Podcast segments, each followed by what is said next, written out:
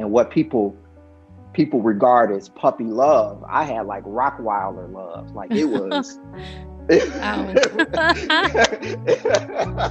was, I was I wasn't vicious, but I'm talking about strong. Like mm-hmm. we walking down the aisle next week.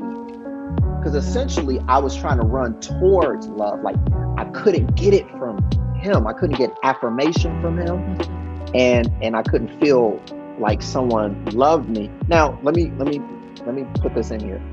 I received a lot of love, like from my mother, my grandmother, my grandparents. It so it wasn't like no one loved me, but for some odd reason, I shouldn't say some odd. I know what it is. I wanted it from him.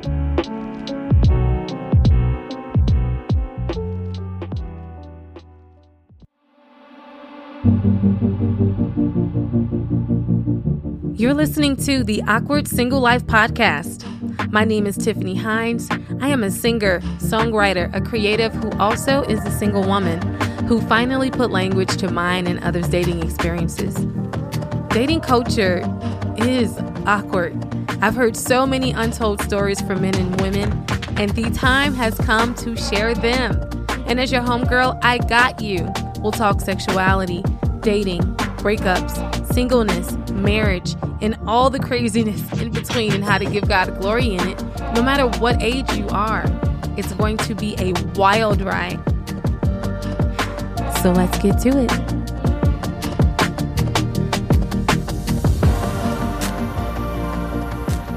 On today's show, I have a really great friend, personal motivator, public speaker. He is a beast in sales and marketing. you are, you are. Like, don't be fooled. We know, we know you got money. Uh, um, he's passionate um about work. I think just has a fantastic work ethic. He's also in ministry. Um, I just feel like you're like the point person that people go to uh, for wisdom and just for really good, like excellent facts and excellent um, presentation. And um, I just want to present to everybody Jason Parks. Uh, thank you so much, Jason, for coming on the show today, The Awkward Single Life. Isn't it cool that you're on here, Jason, and you're not single? I, I said this before. I'm more awkward than I am single. So if if you're ready for a whole bunch of awkward, you are in the right place. That's I'm okay. I think you saying awkward actually like explains like our first experience because you think I was acting funny or whatever to you, but I was just like he just really like came to me awkward. see, see? No, no, let like, me let let me at least for people who weren't there because nobody else was there. Well, you were no. talking to somebody, so it was my first time at church, and you were leading um, worship, and so um, afterwards I saw you in the hall and I was like, I'm gonna tell her how good she was, right? and and it, it was awkward because I said, okay, you have to do this in a way in which she knows you're not coming on to her, but you uh-huh. have to be complimentary, right? Because I was impacted by your your singing. So I said, okay, just go up to her and tell her how good it was. So I just I walk up to you and I'm like, you know, this is like my first time here and wow, you just did an excellent job in worship. I really, you know, I really felt kind of everything you were singing. And you looked dead at me and you were like, okay. and I just walked away. I said, you know what? I'm not coming back to this church. I am not talking. Jason, you did not else. say this was your first time. You did not say it was your first time there at church. No. okay, sure? so yes, because it's my job to then be like, oh, how can I point you to somebody? and I definitely didn't do that. But it was like your demeanor. So I'm pretty sure you had on a button up like you do now. Yes. And so it's like button to the to the top. Yes. yes. like this, like very like pristine, but like you were excited, but you were kind of like not stumbling like over your words, but just like yeah, you're just so, and I, I don't know, like, comp, like I'm not always great with compliments. Like, I don't know what to say when it's like talking about worship stuff, you know, like, oh, worship. And it's like, oh, thank you, you know, but I just, it, it was just like the way I didn't know. I was starstruck. Well, why I didn't would know. You be, I didn't know that you would be in. Be starstruck when I got a better car. Okay. It's not Listen. about that. It was it was the caliber of ministry that I witnessed and I was impacted by. So I was just like, okay, all right, just tell her how good she was. And then you just sent me away like, sir, no. get in the line with the rest of the people Y'all, who want an autograph. I am not like that at all. at all. Yeah, no. So I just meet with my hat in my hand. I went to the back of the line behind the other no. people with their autograph. He probably was like, dang. I said, like, stuck up for something. But I just, I wish that someone else could just kind of like witness. I, I, I'm just saying it was kind of nerdy. Yeah, it was. It, no, it was because I was overthinking it, and I was, I was like, okay, you don't, you're not, you're not about to ask her for a date or anything, right? Not that I could. I'm married, but I'm just saying I didn't want to give that impression, but I did want to right. express my heart, like, man, you really killed it, but you didn't mean to because it was like slow worship music. So you didn't, it was like great. And I just didn't. That was the first time I honestly can say this. Okay. That was the first time that I had experienced worship music like that because I came from a, you know, hand clapping, foot stomping type of place, right? And so you were okay. you were singing um Mercy. I don't even know by the, the, who the lady is, but the name of the song is Oh you, Oh Bethel. Yeah, okay, mm-hmm. whatever. Right. Yeah. And I had never heard the song and you sounded just like the recording. And you know, well, mm-hmm. from what I can tell, a recording sounds like. So I'm like, wow, oh my God, she's right there. I'm gonna tell her how great it was. So yes, I was nerdy and it was awkward. And I'm I'm here. Okay. It doesn't matter. Right? You're here. And now Jason and I we're great friends we work together um, and it's been really great and i feel like in that we've just had so many cool conversations about life god i mean i don't even know at this point um, but um, a few weeks ago we were at work he also is our outreach outreach director he's just he's just doing all these amazing things. We're at church slash work and we just i don't even know how we got on the topic about fathers oh i think that i think i think um jen was having a girls weekend uh, and so oh, you yeah. had just done a bunch of stuff early in the morning to like prepare you know the kids and yeah. stuff like that so she could just have a good time with her girlfriends yeah. so that's how we kind of got on the subject of fatherhood and it was just so good. And I was just starting, I love when I start feeling like enlightened and like perspective that I just don't get a window to, of course, like you just don't get a window into everything because you're, I have my own life, you have mm-hmm. your own life. And so when you start talking with someone and then they give perspective that you never even thought of, yeah, hey, we need to talk about this even more. And I felt like it would be really good for men to hear and and for women to hear as well just us kind of just share our journeys with fatherhood and the the subconscious things that kind of like affect you i first want to say for anyone listening that this is not a father bashing show or a male bashing show. If that was the case, Jason wouldn't be here. He's both of those things. Yeah.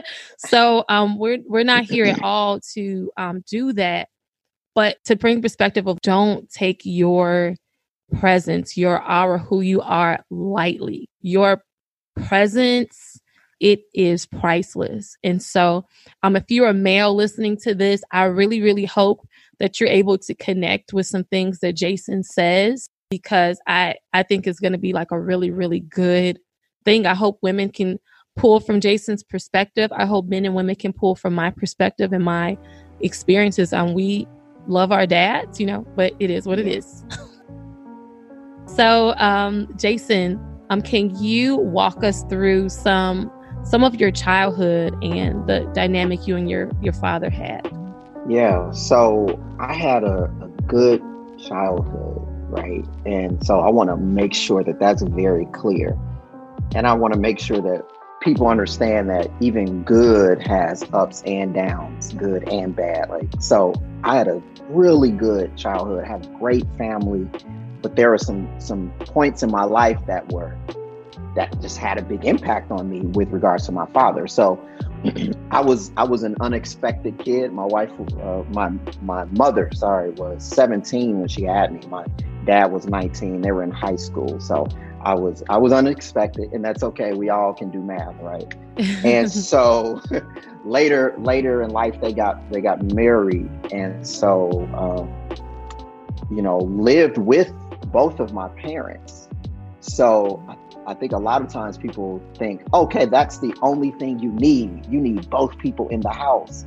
And the reality is, you need more than just two bodies in a, in a house yeah. um, to truly make it a home. And so, with my father, I, I remember probably, I can count on one hand memories of him when I was a kid.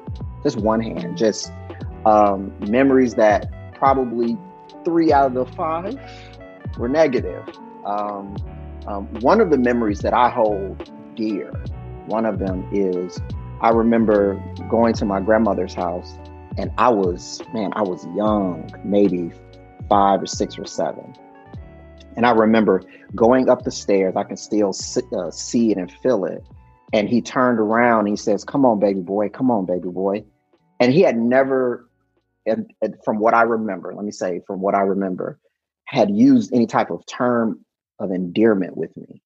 And I remember it because even though he said baby boy and you know to not the movie, I wasn't Tyrese, not that baby boy. uh, but I I felt like he saw me. The other memory I have is when he fixed my starter in my car. It broke down at Burger King when I was going off campus in high school, and the Lord use that situation to keep it. were you going off campus during school hours you know? It was lunch hour. It was oh it was off campus lunch. Okay. Yeah but my mama said don't you take that car off campus. And it was eight of us in my car. We went to burger king. No I, not eight. I had a 1980 Buick Electra. You have to look look it up to see how big that car was.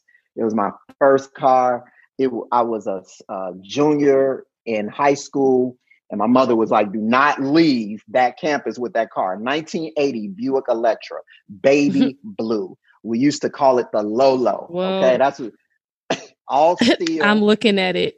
all steel, steel bumper. Absolutely, it was beautiful. It had an eight-track player in it when I got it. Anyway, so oh my gosh, Jason, you definitely sound like you're like really old. No, the car was old. I know the, car the car's old. old. I'm like, I'm just waiting on you to show me a picture of you in an afro.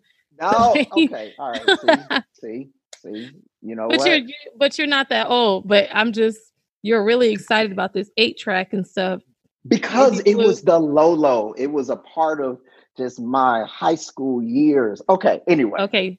Well, did it have like sounds in the back or something? I did so I, okay. I did put some speakers in the back, some six by nines on the inside. Got me a CD player, blew the speakers out. Didn't have enough money to get one of the boxes for the trunk. I wanted right. to rattle, but I was broke, so we just got some six by nines from the uh, the uh, the outlet and uh, kind of patched them in, twisted some wires, and we Good was knocking a little bit. Okay. Okay, see, I think you're making fun of me on your podcast. No, no, I, it makes more sense. That since you said you put sounds in this, yeah. everybody go go Google this so you can see what this looked like.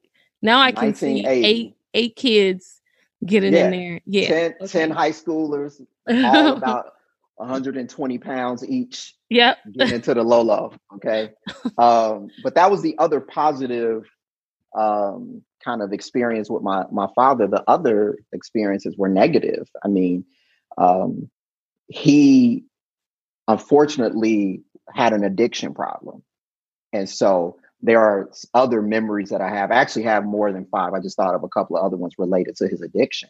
Mm-hmm. And so it created this angry child in me because everything that he did with regards to me, it was just, it just was negative. So I had this this awkward, I hate to use that word, relationship with him in which though I when I was younger, despised him, I still yearned for his approval and his affirmation. And so I would just be battling on the inside to get as far away from him as I could, but still have hope that he would turn around and say, Come here, baby boy. Like it would, and I'm talking about that as a child through high school and college, just kept looking for that same feeling that I had when I was five, six, or seven, when he says, Come here, baby boy, still mm-hmm. hoping and turning around looking for that. So the, the relationship with him was just, I'm gonna call it volatile, just from a standpoint of my own emotional back and forth with him. And if anybody has had a family member that had some type of addiction problem, whether it was alcohol or, or drugs of any kind of you you know some of those stories. I don't have to go through all those details. You know those stories about inconsistency and stuff missing sometimes and yeah. missed missed dates when you were supposed to be together or pickups and drop offs and all of that stuff. So it it was just when I said when I went to college, I said I'll never come back. That's why I told my mother I'll never come back to this house as long as he's here. I'm never coming back. Mm. So hmm. that's that was the first 20 years, 21 years of my life with with my father. Um, it was good, bad, and ugly. As you were saying, with just if you've had a family member or whatever that has had or dealt with substance abuse and what that looks yeah. like. I think one thing that when we were talking that day at work that we both just like resonated with is both the same thing on the substance abuse. Yeah. And my dad as well. You know, I don't I, I don't know what it was about what the 80s. Can we yeah. say the 80s or something? Yeah. You know, with just it, it just shows you and it's sad when you think about history and drugs and cocaine and those things being dropped off into the hood. Right. That that stuff and and them um being able to access that yeah. and then it's your dad that it affects which means it affects you right. directly and indirectly. I personally don't have memories of seeing my dad like do any um substance. Um, my older sister does but um i i don't.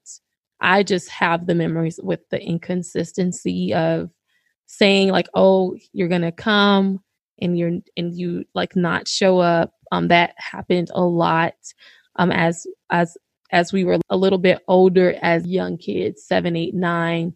Um, those memories, I, I have fun memories. They're they're small, very, very limited of my younger sister and I like going over to my grandmother, his mom's house and hanging out with my cousins and us having fun and you know, jumping on the beds and jumping on the bunk beds, and one of my cousins breaking her arm because we mm-hmm. weren't supposed to be doing that, and she missed the bed and, you know, broke out like that. That stuff I, I'll never forget. But it's literally like the only memories that I have mm. of me getting to go over to my, you know, grandmother's house, but then there would just be these really wide, long spaces of yeah. nothing and yeah. so that back and forth thing and um it affects like each child differently. It's a yeah. my home is three girls, and even those three girls, it just all affected us, you know, mm. differently. And for me, I wasn't angry. That wasn't mm. um something that I experienced. Some of my other siblings, yeah, um, but for me, it was just different. And yeah. I I'm still right now like I I did not recognize as a child the way that those things have affected me until later. Now like kind of coming out of college, like the latter years of college um into my 20s and like now into my 30s because everyone's different and for me like in my head as a kid having a dad wasn't on the high priority list. Mm. Like it didn't feel as wow. as a void as much as like not having friends did. Of one time where my my younger sister and I we were planning to go over and um I think I mentioned on the show before the first church I grew up in we were in church all the time like five times a week. Right Right. and um, we were there on a Friday night for choir rehearsal, and our mom had us pack our bags and stuff because he was picking us up after. And, you know, you go through the choir rehearsal thing and like you're waiting and stuff. And now it's starting to get late. Like I feel like it might have been 10 or past 10 and we're still kind of waiting. And then my mom, she, you know, says, um, hey, like he's not coming. Mm. And so my younger sister, um, we're just a year apart, but she just was really hurt by it. She just, you know, I remember I have that memory and um her just crying on my shoulder about it and we're we're still young, still really young kids. But I think like as young as I was, I think I'm I like made kind of like a resolve and not like a mad resolve or anything. I just was like, I don't think I'm gonna cry over this anymore. Mm. And I just, that was just how it was. And I never thought anything about that.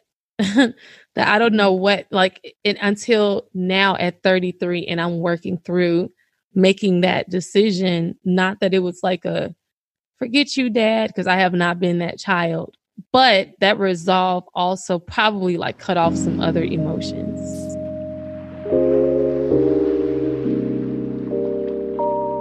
These things. They kind of they don't just stay in one place or in one lane but they just kind of spill out um, to other areas like of our lives. And it'll yeah. differently. I when you you know when you mentioned it cut off other emotions like that's me all day. Um, that feeling of fatherlessness started to interrupt how I fathered in my own my fatherhood, like how I fathered my children. I didn't I didn't know that, and because it cut off the well, let me say it like this: in order to cope with my feeling of fatherlessness, I had to shut down the feeling of vulnerability. Like I had to shut down being open and um, having expectations of him. I had to, in order to protect myself, right? So, however, not being emotionally mature, I shut it down in such a way that I was not vulnerable to really anybody. Mm. Um, I didn't. I didn't allow myself to be emotionally attached to too many people. And then when I did, kind of to to what you just said, it, it just flood it just came flooding out. Like hmm. eventually if I got comfortable, then I'm just up on you. Like you you my boo. Like we are booed up. We are married now. We's we's married now. Mm-hmm. You know what I mean? And so I had to, in order to cope. Now I didn't know this. Like again, you're 15, 16, 17, and what people people regard as puppy love, I had like Rottweiler love. Like it was. I was, I was I wasn't vicious, but I'm talking about strong. Like mm-hmm. we walking down the aisle next week because wow. essentially I was trying to run towards love. Like I couldn't get it from him. I couldn't get affirmation from him, mm-hmm. and and I couldn't feel like someone loved me. Now, let me let me let me put this in here. Mm-hmm. I received a lot of love, like from my mother and my grandmother, yeah. and my grandparents. It so it wasn't like no one loved me. Oh yeah, but, same. I that's again a reason why I really couldn't tell. I'm like my home was safe. It was yeah. full of love, so I didn't feel those same things, you know, as someone yeah. else may. I was loved.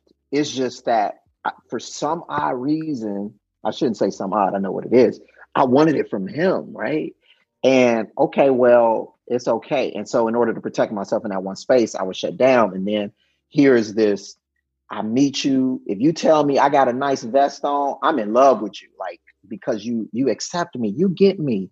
You know mm-hmm. what I'm saying? It's like, what? I just told you you got a nice vest. Mm-hmm. Um, but Jason, like, did you did you like know then at 15 and 16 that that's why you were doing that? Like oh you know this this girl complimented me and you're able to identify then like it's because you really want like acceptance and to be embraced from your dad.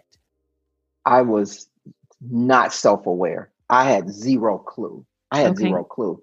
And I, I i and it's odd because it started creating this fantasy well let, let me add this because this is very important in terms of my my my story I also was, my mother was doing a great job with raising me without him, quote unquote.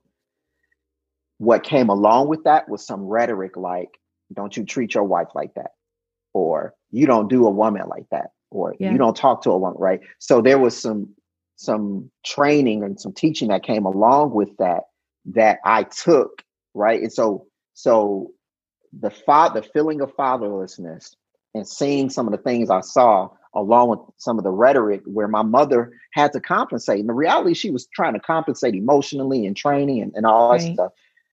It, I started saying, well, okay, yeah, sh- this girl said I had a nice vest. I'm gonna be nice to her, and I'm not gonna treat her like that, right? So I started using that, and mm-hmm. I thought it was good. That's what I was supposed to do. So I wasn't processing. I just started acting the way I should, or I thought I should at least. So it was a lot of action without that type of introspection. So I had no clue. I was just doing the right things, but in terms of being whole and healthy, I wasn't there yet. I would I, I wish I could say, yes, you know, the Lord gave me revelation that day. Nah, I was just out mm-hmm. here mm. trying to marry people mm-hmm. and and and make up for what I didn't get. Yeah. Did girls, when you were that young, use that type of rhetoric to you, like, hey, you'll get attached too soon, or like you're a little clingy or controlling? What like what were the things that they were saying to you that you noticed like this is a repeated thing? Oh now you're getting too deep now. Oh well, here, here, here's the thing. Um, like attracts like. Right? here I was insecure, feeling fatherless, and I would meet other insecure young ladies who also felt fatherless. So when I was trying to control um, the situation, i because uh, control is one of the the kind of consequences of growing up in an environment where you want to protect yourself. It, it, it turns into control, right? Because you want to protect yourself from this influence of negativity, this influence of hurt and all that. Okay. Uh, I'm gonna say me, um, but it became when I would meet someone who felt fatherless. She wanted to be protected.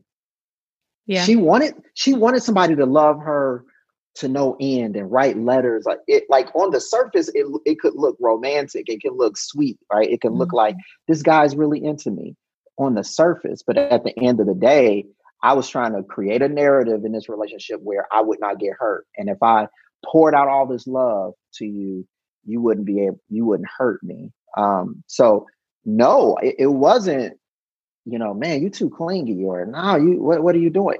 I would find other young ladies who had issues with their fathers and they wanted a young man who would say to them, Oh, you're so pretty today. And she got two teeth, you know what I'm saying? Or no teeth. And you, Okay, I'm sorry. I'm sorry. All the people with no teeth. You you are beautiful. You're still fine. Somebody. You, you, are fine. I'm just absolutely. I'm just, I'm just hey, playing. But there was this guy. Um, uh oh. That no. fine, fine in college, fine, okay. But he must have like got a tooth um knocked out or something from football or something like that. But I didn't know that at the time when I first um saw him until like one day, like he was laughing like in the cafeteria and he was laughing with his friends. And then I noticed it and I was like, yo, please, that guy still could get anybody he wanted. oh, so anybody you weren't doing the snaggle tooth? You weren't doing you weren't doing the snaggle tooth? You Oh, I, I, mean, I was like way too shy to say anything. Like he was like a senior, I was a freshman. It was just a oh. freshman oh. crush. but I didn't know. I didn't know. But regardless of like, he was still fine. So, oh please, yeah, people out no, here.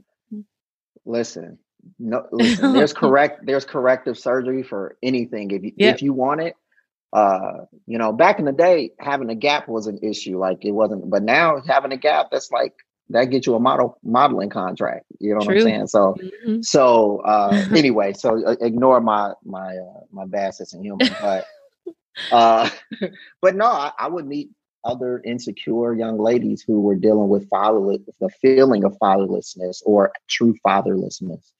Um, so it never came across like that. But I would love hard. I mean, I would love hard, and mm. depending. And if you're in high school, those are the quote unquote cutest couples, right? He all in love, and I would I'm buying you 40 balloons for mm-hmm. Valentine's Day. You walking through the hall, about yep. to take off like up because you, you know I bought you 40 balloons. So the I think I want to make sure it's clear. Like I was acting the way I should in terms of loving, but I was I didn't my I was lost. I was empty because of the effect of not having the affirmation from my my father. Trying to figure it out.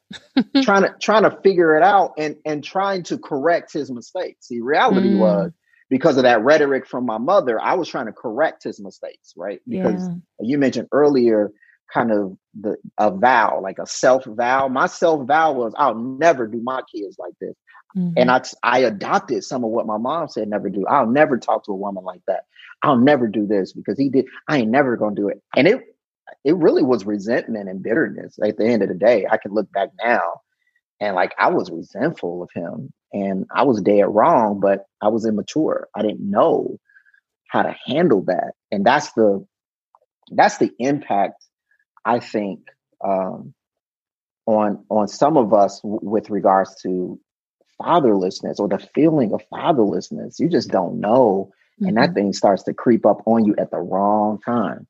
Mm-hmm. In in relationships, we just have no control. You're just like, man, where did that come from? Some unresolved issues. So anyway, yeah. Uh, Jason, like in your community of friends, um, have you, whether when you were young or even now, like how do you feel like the men around you are that maybe haven't um had their dads around compared to guys that have? Wow. So around me, I have many more examples of men who did not have their fathers around. Here's the the the comparison. The ones who had have their fathers around, they have many more stories about their father's presence. They have many more memories about family vacations and and all of that helps them in their marriage and all of that helps them with their children. All of that helps them through life circumstances. When they get in trouble they have something to fall back on. I'm talking about the guys with those father experiences. Yeah. They can lean back on what their dad said did whatever.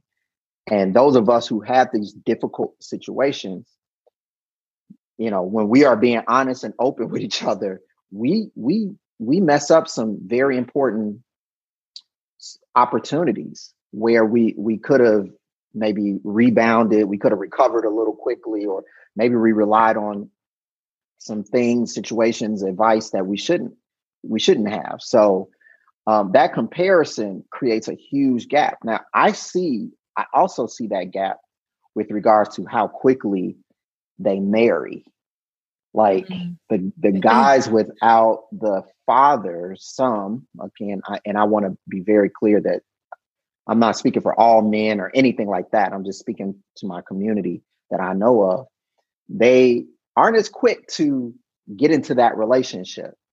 They're mm-hmm. not as quick, uh, and I'm talking about relationship in the pure sense of that word, mm-hmm. commitment, and fidelity, right?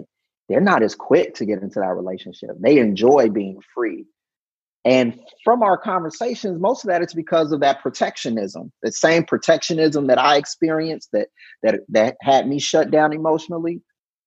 Some of those single guys are experiencing that same protectionism, whereas they don't want to be hurt, man. We, they don't they don't want to experience um, someone leaving them again right. or ab- abandoning abandoning them you know and so they're less likely to commit early or or quickly or mm-hmm. as strong, right? So they they have one and keep one on the side. Versus the guys that I know who have strong fathers, they committed. Like they mm-hmm. were like, I'm I'm with you and this is what we're gonna do. I'm not saying, oh man, you know, the, the father makes yeah, yeah, it, yeah. It's you know what I mean? But with regards to the community, I see that that ability to commit and be more healthy in relationships as well. And if they do mess up, they have somebody they can call. You know, they have someone they can lean on. Mm-hmm. Um, and while the, the some of us that don't have that father figure, um, we're in search of that father figure. Like we're we're we're searching for it. And um, unfortunately, with some of my friends, they stop searching for it and they just like they're on their own. Like I, this is my world. I'm gonna just do how I want to, mm. and whatever collateral damage that is, oh well. mm. Unfortunately, yeah, and it's probably because of being hurt. And I think, like from what I've heard from men say, just navigating manhood and then fatherhood and then husbandhood is so much to do that. And it feels like this, you know, just heavy weight of responsibility. And it and it is, you know, um, and to not have someone to help guide you and you feel just out here, just lost, you know, um, it is very, really hard, really hard and can bring some anger and resentment that like I'm fumbling and I'm messing up and all this stuff because I don't have an example. That has been my experience. Like it's some there came a point so I got married at 23 first of all. So yeah, you know, man, I'm telling you, like that that remember that Rottweiler love, like you know, somebody was like, I'll take it. I'll take it. It. Okay. Okay. so and, and, we are we're still married. We're celebrating our sweet 16 anniversary Aww. this year in uh couple on the 18th of October. So sorry, oh, the 16th coming of up. October. Yeah, yeah. So um I I really I really battled with that all these issues that we've been talking about. I really battled with commitment. I really battled with that rock wall of love. And then after all that started to wear off, you're like, wait, wait, wait a minute. What did I what did I do?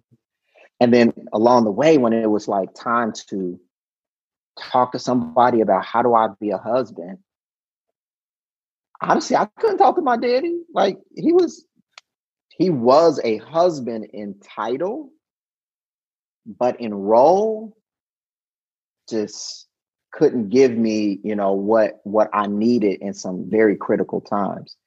And so I did, you know, try to find a book or, you know, back in the day there wasn't a podcast I was listening to. There wasn't the YouTube video. It was just like I'm listening to my boys and they like, well, bro, strip club full of uh females. You ain't got to worry about you know what I mean? And so right.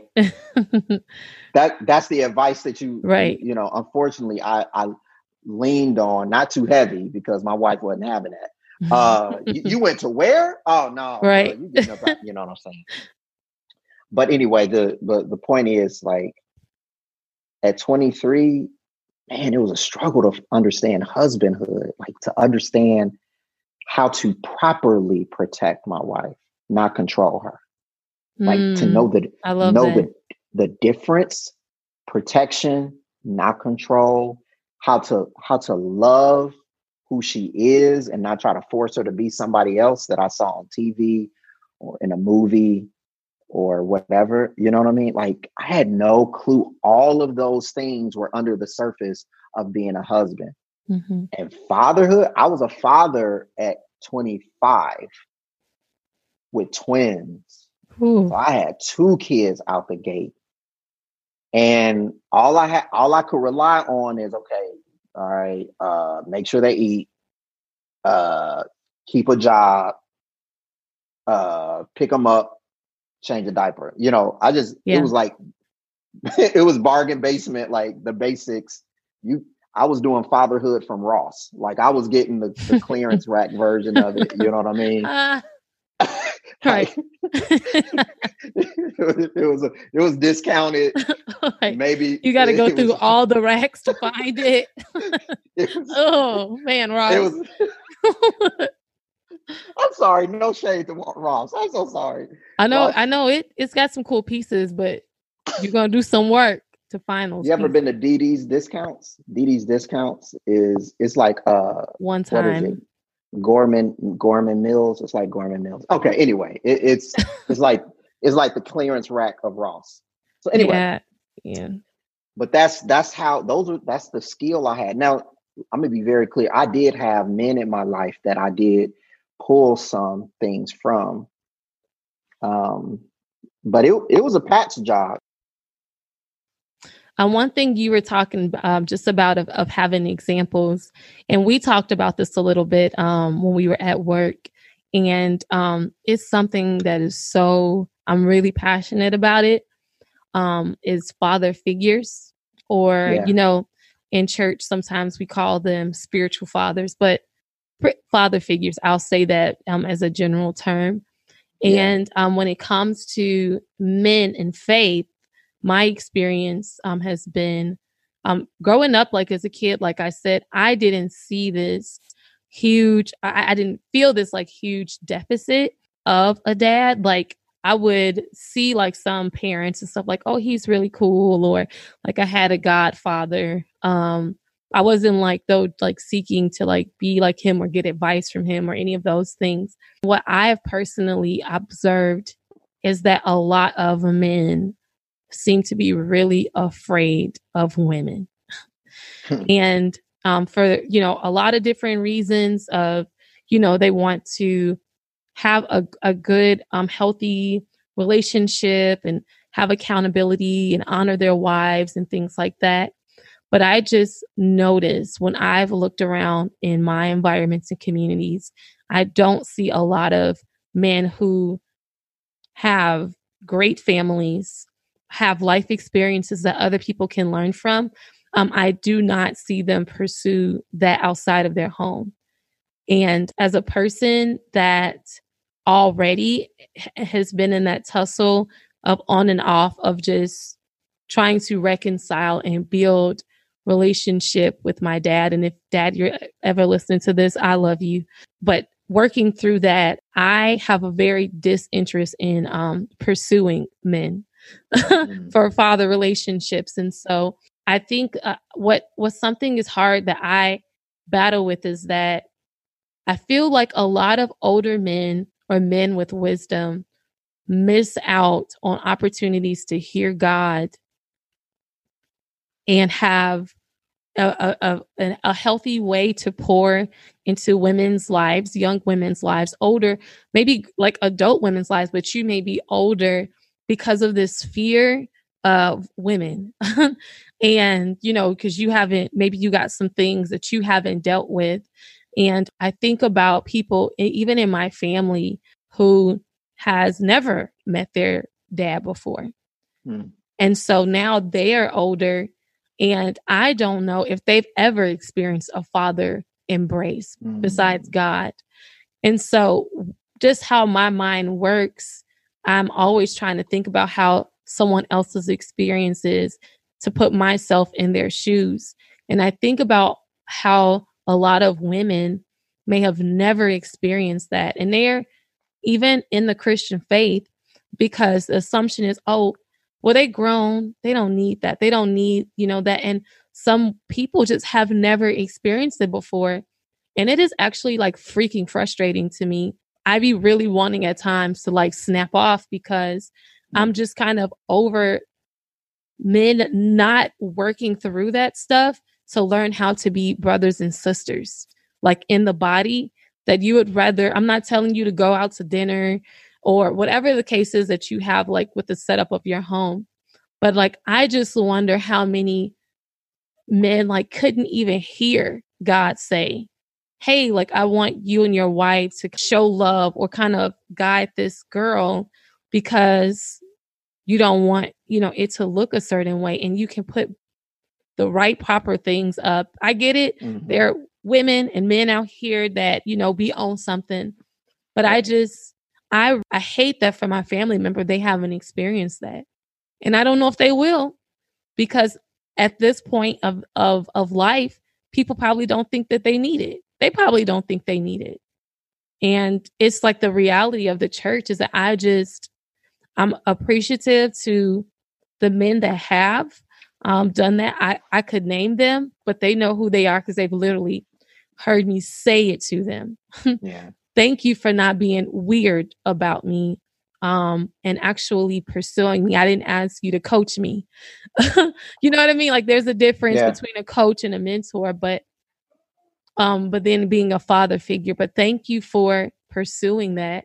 I just it's like my first time like publicly keep going, keep going. Just like yeah. sharing that that frustrates me that there are just women who don't have that. And then there are gay young men in church that don't have that either because we just want to give them the book or take them fishing and you won't sit around and get to know them or any of that. I just that part really really frustrates me um when I witness men who have all this greatness to pour, but they're either afraid to be right. father figures to women or kind of homophobic and don't know how to deal with gay young men. Yeah. I just yeah. Yeah, it's there is a lot of trauma that we have to deal with within the church. And so say it. You know, it, it it's and I'm I'm going to say some things, I'm gonna make some generalizations I, it's not everybody in the church. It's not every black church. Yeah. say that it's full disclosure. But I, I, would say those people I have encountered, those churches I have encountered. Okay. I'll say, I'll lead with that. But there's some trauma that we must deal with. The fatherlessness that is within our churches. It's almost worse because, and, and I'll say in my personal situation, I know I know guys who look at my situation and say, "Man, your father was in the home and their father wasn't in the home and they say your your situation was better because your father at least he was there and i'm like no bro it's frustrating to see a man in front of you and you still have no connection and so i've explained that in my personal life at home mm-hmm. that's what's happening within our churches there are men sitting right there and there is no connection between the young men that that that that you stated who may be having uh, issues with with their sexuality. There's no connection with the young women yeah. who who just need a, father's affirmation, not not to because she absolutely desires it but you know at the end of the day i will be i will be the first to say it being affirmed by someone is a good feeling. It is a good thing.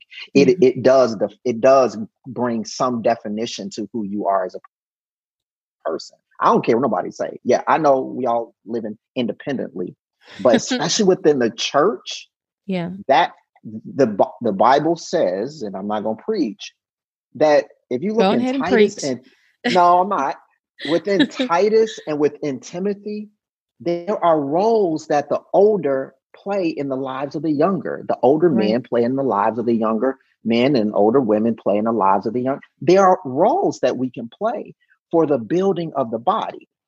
So I I I share your frustration. I've worked in men's ministry for years, and I, I'm I'm not gonna get on that soapbox, but, but it is frustrating to see men sitting there and doing nothing. I'm gonna use what my mom used to say: a shiftless shiftless man. Ain't nothing like a shiftless man. I've never that. heard that before.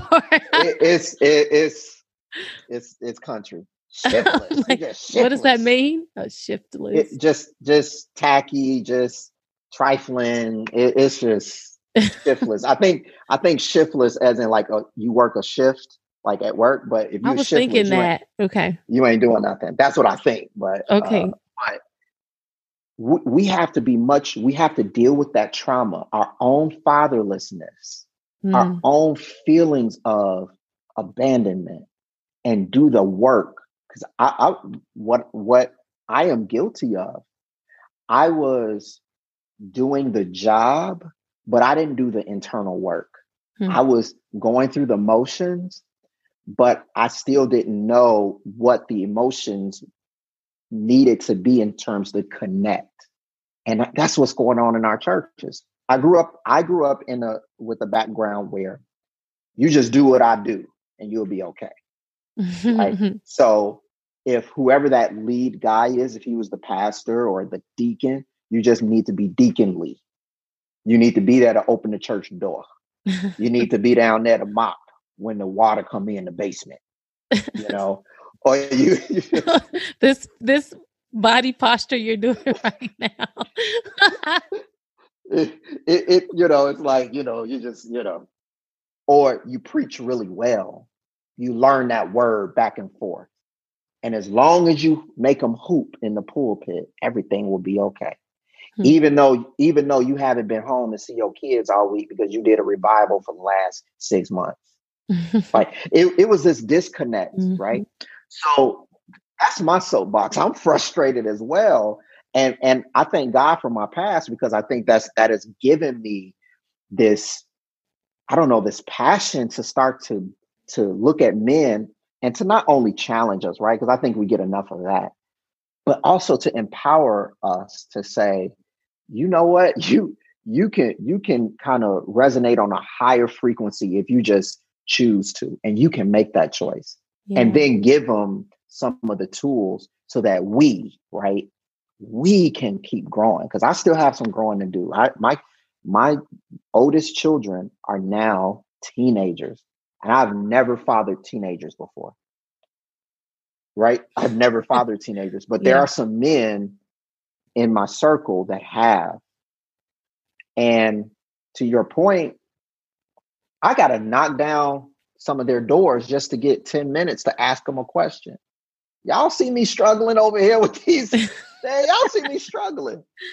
Why don't y'all help me? No, right. I do that. But yeah, I share I share your frustration but that father's embrace, yeah, that father's embrace when it is whole, when it, there's no sexual kind of innuendos and all, when when a man is whole, he can help change a, a generation of young men and young women. I even want to take like some time um, to just like empower men, yeah. you know, and I hope that you just see that it, it's not about this is what you don't do, but I mean like your like whatever our society has done, and, and especially, you know, I Jason uh, is a black man, I'm a black woman, but it's this show is definitely like not just targeting black people, but this sure. is our black experience. And yeah. this issue is heavy in the black community absence of fathers and and, and this got a lot of historical reasons behind yep. it that were very intentional that wasn't too long ago so you know we're uh, you know experiencing the effects of that and so i know that our society has not always uplifted one yeah. black men and then men period you know as being like not that smart you know very like simple minded, can only think of one thing at a time. Whatever these different things are that I don't know sometimes when I see men who um even now are kind of off and on with their kids. I'm like, I don't think that they see impact and just how great they yeah. are. They get an opportunity to build up like a world changer. And yeah. I, I just don't know what it is that sometimes as a as a man and maybe you can speak to that of those fears that maybe they get terrified of or just don't hear it enough maybe they didn't grow up in a home that like affirmed them enough i don't know very much in about learning about substance abuse but i know from what i've been told that addiction it will take over your life and you could have grown Absolutely. up with great parents in your home you know yeah. and you get like hooked on something and it changes the chemical balance and how you yeah. think of everything and you as much as you may have wanted to do that like you're you're just it has taken a life of its own Yeah, I I want to I want to first give and say from a from a personal experience. This is not from a book or anything. When I first began the journey to deal with the abandonment, the fatherlessness, the issue, the the feeling of it, when I began to just say, I'm going to take what I have and try to grow a little bit and try to do the best I can. It's like God just flipped on a light switch with within my life where there was some clarity about things, even if it was clarity about a weakness. God began to actually say, All right, I am behind you. Like, I want this for you. Mm-hmm. And so, wh- whatever you have dealt with in your past, like, eh, I don't care what it is, your, your own issues of followers, whatever it is, God wants you. He wants you to be present in your children's lives, regardless of the relationship with the mom, regardless of whatever it is. If you have children, he wants you to be a father. If you're a single man, no kids, and you're just dealing with it, God wants you to be stable and whole and healed. He wants you to do it.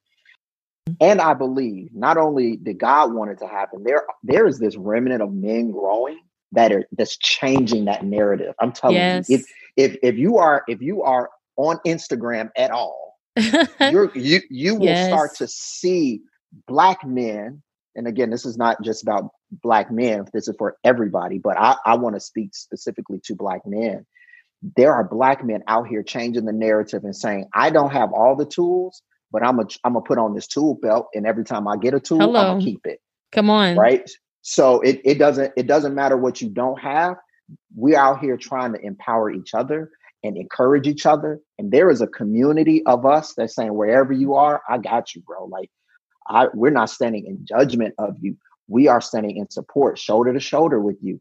And none of us are perfect. None of us have the right formula. But I guarantee you, if we work together, we can share, right? We, we can share what we have and what we've learned. So God is behind you because he wants to exemplify in in our like natural area, not just in heaven, in our natural earthly bodies and lives. He wants to exemplify sound fatherhood. So, Jason, um, when it comes to fatherhood and the natural and stuff, and I'll share this because I definitely want to you to talk a little bit about you and Jennifer and um, just how that's been. But um, uh, for for someone that maybe doesn't have um, a very strong relationship with their father how do you think in your experience how has it impacted your relationship with god and seeing him as father um 100% 100% it impacted my relationship with god um early on i saw god as a an authority like a judge, like a policeman who was just out to correct me, right? He was out to chastise me. That's because that's the role my father had with me. Mm-hmm. It was all about chastising, it was all about correction, and it was never about love.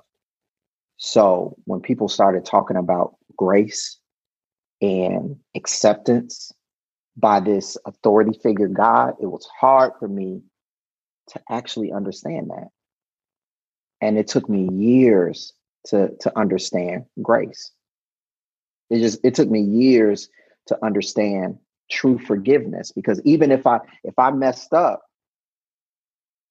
even if you say you forgave me you still gonna get me some kind of way. You mm-hmm. still gonna you're gonna be mad at me later. You're gonna tell me to you know do this or that because now i gotta earn your forgiveness. Man 100% it impacted me. And so for for the the those men who are having trouble within their relationship with their father, I would just say, man, take a look at how that's impacting your life, your your relationship with God, because there's going to take some forgiveness and some grace and some mercy extended to your earthly father for you to to kind of develop and grow in your relationship with your heavenly father. And let's say you you think your relationship with your heavenly father is strong and robust if it really is that means you've taken the journey of a strong and robust relationship with your earthly father. Those are not disconnected. I'm mm. telling you, those are not disconnected. You, I, if you hate your and this your is if he's father, still alive. If you're that's if he's still dad, alive. Yeah. Now, I, I will I will my father's still alive. There are some things that my father, who's still alive, we will never discuss. Mm. He will never apologize for. And what I've had to do is come to grips with this and forgive, quote unquote. But also, the next step is compassion. It, mm. it is to say, he wasn't equipped yeah. to give me what I was asking for. So, you mentioned earlier about kind of even with addiction and chemical imbalances and the consequences of a lifestyle of, of addiction there are certain things that they will never be able to do because of the damage that drugs can do to the body and to the mind. Mm-hmm. So if your father has passed, understand that, hey, there are some consequences, some things that we never signed up for. Like we, I, I just, I don't think people sign up for what they end up getting when they're addicted to crack. I just don't think they yeah. wanted that part of it. And so after I think forgiveness, there's going to be a point where there is some compassion that has to be expressed. And sometimes it's it's not sometimes. That's a process. That's a process. Yes. Every every time that mem- you confront that memory, every time you confront that negative con- conversation, if he's alive, if, if if he's not alive, that memory and and that bitterness or whatever, you confront it with compassion and say they didn't sign up for it. And matter of fact, it's some stuff that I've done that I didn't sign up for, and it's some some consequences that that were unintended. Mm-hmm. And there have been times, like for real, that I've walked away from a situation I knew I could have worked out. And I'm just talking about in regular relationships mm-hmm. that I know I still walk around with like, dang, you didn't get that right. That's the, our fathers are dealing with that currently or did deal with that. They did not yeah. know how to process. All these tools that we have, they didn't right. have that 20 years ago. All this stuff that we're talking about now, they didn't talk about that.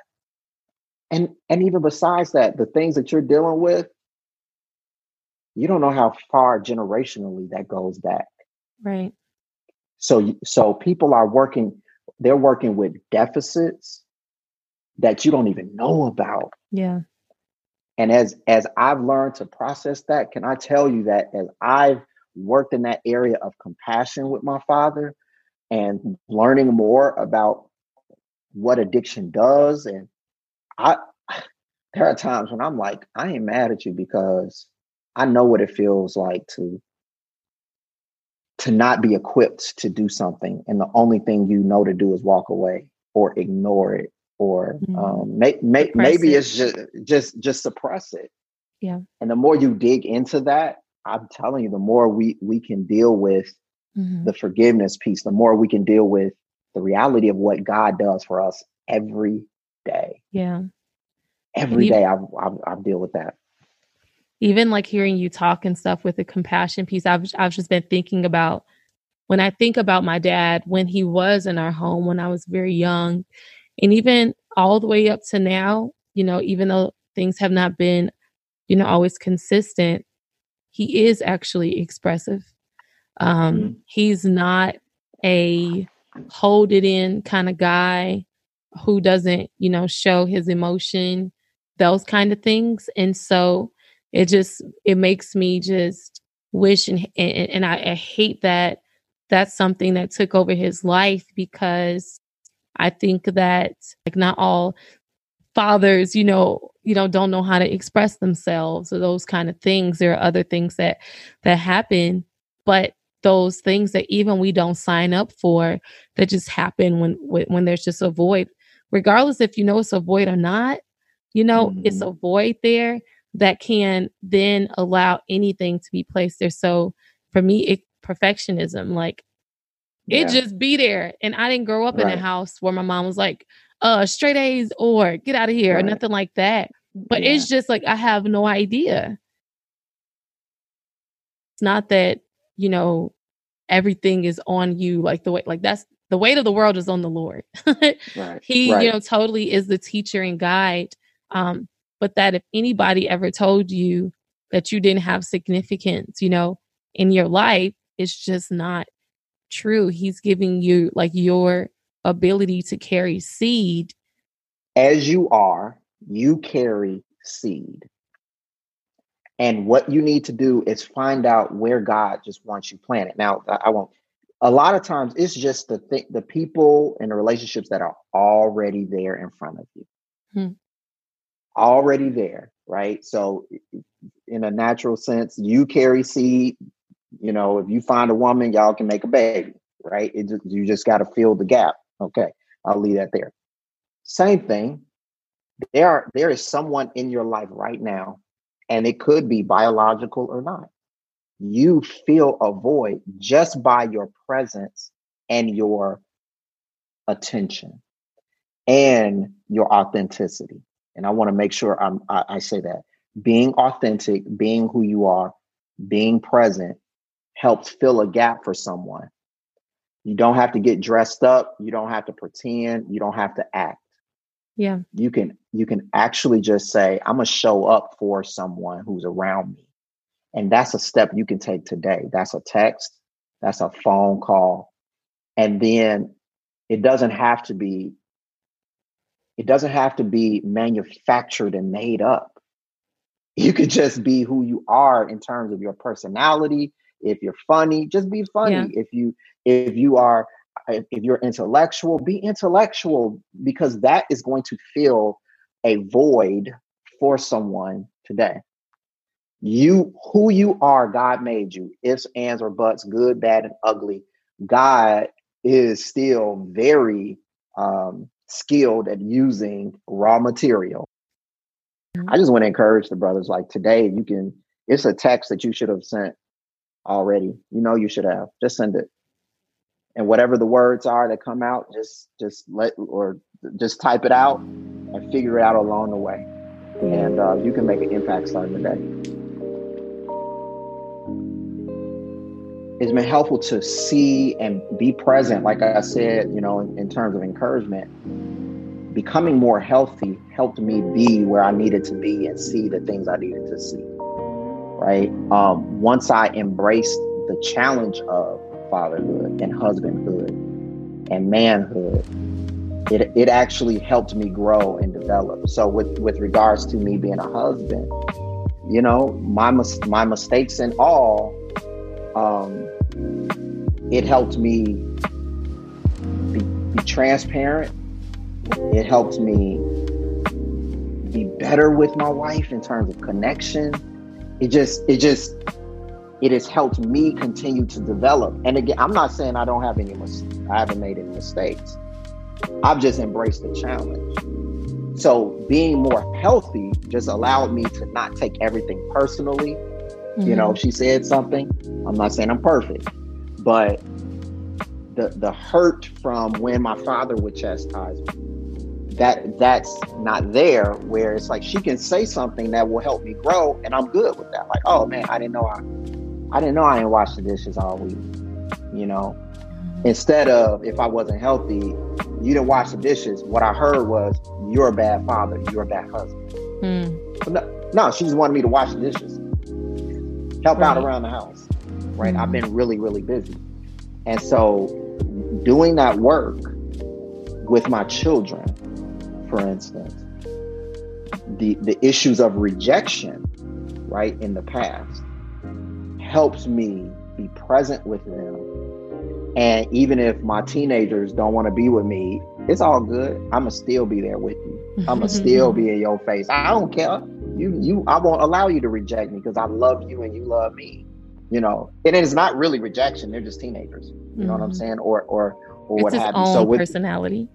It, it, Happy, sad teenager. Just just just pray for me. but but within my my marriage, like I became more secure in who we were growing to be. And I no longer had to fight the demons of my past.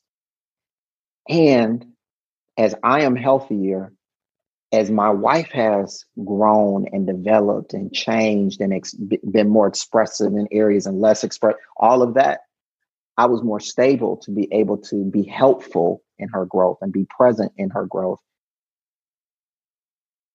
We need friendships. We we need strong male friendships. And I'm talking about the type of relationships with other men where there's accountability. I'm talking about the real the real friendships the type of yeah. men who are like older than you, who are your peers, and you need to be mentoring. Mm-hmm. Like you need three layers of relationships because in each one of those areas we can grow and we need to be challenged and we need to be stretched. And and without that, we make mistakes that aren't necessary. Yeah. And we also we start we we are in this haze of uh I mean it's it's like you're confident about things that you you trash. Like what, what yeah, I, am sorry, I, but no. I'm just saying, like I'm yeah, you, you are doing things and you you don't know your own blind spots. You yeah. just don't. It's true. And so without I think without even with, healthy to relationships, that, to that point, like without healthy relationships and without, I think father figures give us a, subs- a substantial and subconscious awareness of authority. Yeah. And when you don't have that, everybody's different level. Like, I think that if you don't have a father figure, sometimes it's going to be hard for you yeah. to accept authority on different levels. Everybody's personality isn't attackish and snapping, and right. You don't tell right. me what to do. That's not my personality. But I may feel like a, un, a little more uneasy than someone else may feel. And I think like when you don't have this with guys, they don't have anybody that can speak that authority in those friendships that's older, that's wiser, that they'll actually listen to and not right just those peers. And the same for women as well. Then we have those blinders up that like we only have people around us that are in the same stage of life of us as us. Um yeah. who are just not giving us any steering for the future. Yeah, I, I think an easy question is when was the last time what was the last time somebody checked you and you changed course because of them? Like if if if the answer to that is uh, a long time my mama when I was 12 and no I, I, I do what I want to, that probably means you are lacking community and you you lack the type of relationship where someone can speak to you um, in a healthy way and you accept it. And unfortunately, when we don't have that, we are reckless in our relationships. We are reckless mm-hmm. and we mm-hmm. are led by our emotions and and we are led by um, our hormones. You know what I'm saying? And we yeah. cannot lead we cannot lead effectively until we have been in relationships in which we have properly submitted to another man. Now, I'm I'm not again, I'm not saying women we can't uh, be in, in relationships where a woman is our boss. Or I'm not saying that.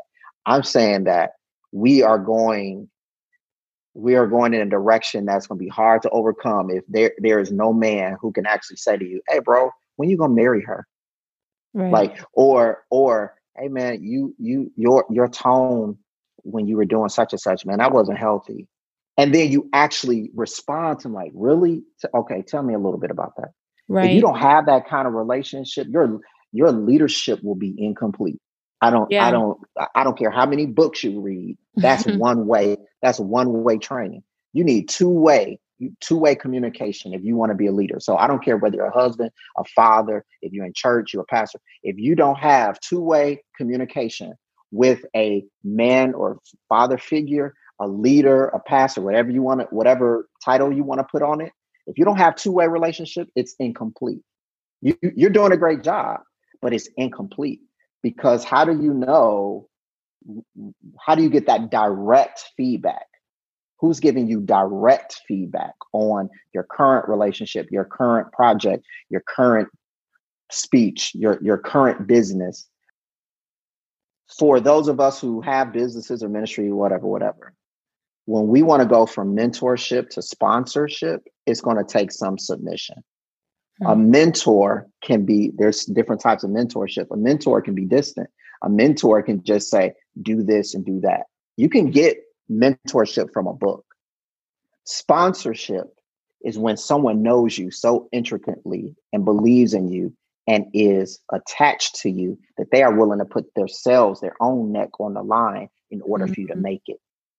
That's good. That, that's a yeah. that's a whole nother level where we are becoming familiar with mentorship and we're okay because I can get that from John Maxwell through his book. Right. And I can, and people are saying, I'm being, you know, I, am mentored by John Maxwell, a distant mentor. Right. But and I'm, I'm a and child. Bro don't know you at all. Bro, hey, hey, is not two way. It's mm-hmm. not two way. I promise you, I know Barack Obama. He is my president. If he saw me in the airport, he gonna right. keep walking. You know what I mean? he don't know me. It's it's one mm-hmm. way. So I would challenge guys, man. Uh, again, three levels, but look for sponsorship where your relationship is so is so um so deep and they know you so well that when time comes for them to put their neck on the line, their money on the line, they make a recommendation for you that they'll do it because you have mm-hmm. that type of that that um, type of relationship. Without that, you're incomplete and you're missing out on your your next level of you know we all say that next level, your next dimension, whatever it is. That's where men, again, wherever the sphere, leader, in or out of mm-hmm. church, in business, you can have a sponsor, uh, and husbandhood and all of that. How can someone be encouraged in this process and journey of of of who they are um, in, in relation to their experience with their dad? They may still be walking through it right now, or that dad could be gone and they have regrets and they have all these things they never got to ask um, and they're still here with these scars or wounds um, that are now becoming scars um, from situations with their dad. Like, what is something that can encourage them? Yeah, I, I mean, I really, I really want whoever is listening in that in that position to know one, you are one decision away to heal. You're one, you're one decision away from your healing. Whether you are your dad is here or not. It, it is not a mountain, it is a step. Thank you so much, Jason, for sharing. We could go on and on, y'all. We really could. I I, yeah. I just keep getting like thoughts and questions, but I already know that this is really long, so I'm gonna Yo, edit end it down. It. Just edit it down. Edit it down. I, I'm gonna try my best. I don't want to like take out anything really good, but um, Jason, like, where can people connect with you and, and follow you? Connect with me on Instagram, Mr. Jason T. Parks. Um, you'll just see me, my kids, and my wife on there, and um, you'll see a little bit of her business, which I'm proud of. Shout out to Jenny Joyful Bakes. It's delicious. It. Um, the boss. And fa- Facebook, of course, Jason T. Parks, and then my website, jasontparks.com. Jason T. Middle initial Thomas. Um, T for Thomas. Uh, Parks.com and reach out to me. I love, you know, I'm, I'm in the season where I'm thinking more and more about life groups and connecting with people and just being available. So let's let's do community. I love it. You know, I got a book coming, and you know, what? no, just woo, you talking about just some things that are coming out of me that I never intended, but it deals with some of this um, fatherlessness and it deals with the remnant that I see coming on the horizon. So um, it, it's untitled because uh, I have too many titles. I have I, I have a list, but it's it is in a book about encouraging this next remnant, this next generation of leaders, and this current generation of leaders to, to do this work, this internal internal work, uh, specifically within ministry, um, but in, in, general, wherever you are, whether you're a business person, um, secular world or spiritual. So that's what's next. Um, that's fantastic, yeah. Jason. Oh yep. gosh, I just, just gonna just add all, all these commas, commas, commas. Please, I I, I receive that. I receive it. Yes. well, thank you so much for coming on the Awkward Single Life podcast. Um, I hope that whether you're single, like we talked a lot about fatherhood, but it's because it affects us a lot in our single life and things that we, if we desire to be in relationship with someone, um, whether it's friendships or relationships leading to marriage. Um, like there our parenting childhood things they affect us as kids so um, i hope that you've enjoyed this episode and thank you so much jason for coming along thank you for allowing me to be awkward on your anytime anytime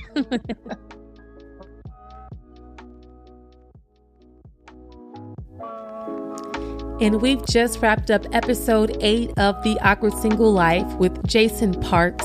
Thank you so much for joining us, Jason.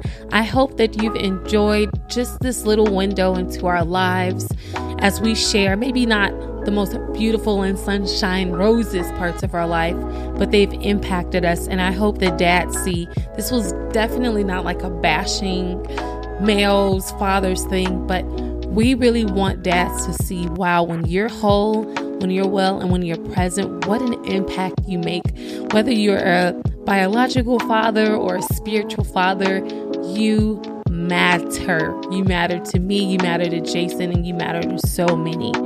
If you have not subscribed to this podcast, what are you waiting for? Let's define the relationship.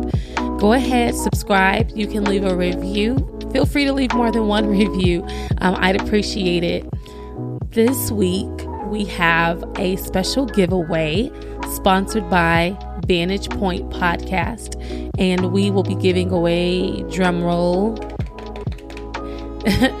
Mike Todd's book, Relationship Goals. Yo, thank you so much, Nick, over at Vantage Point Podcast.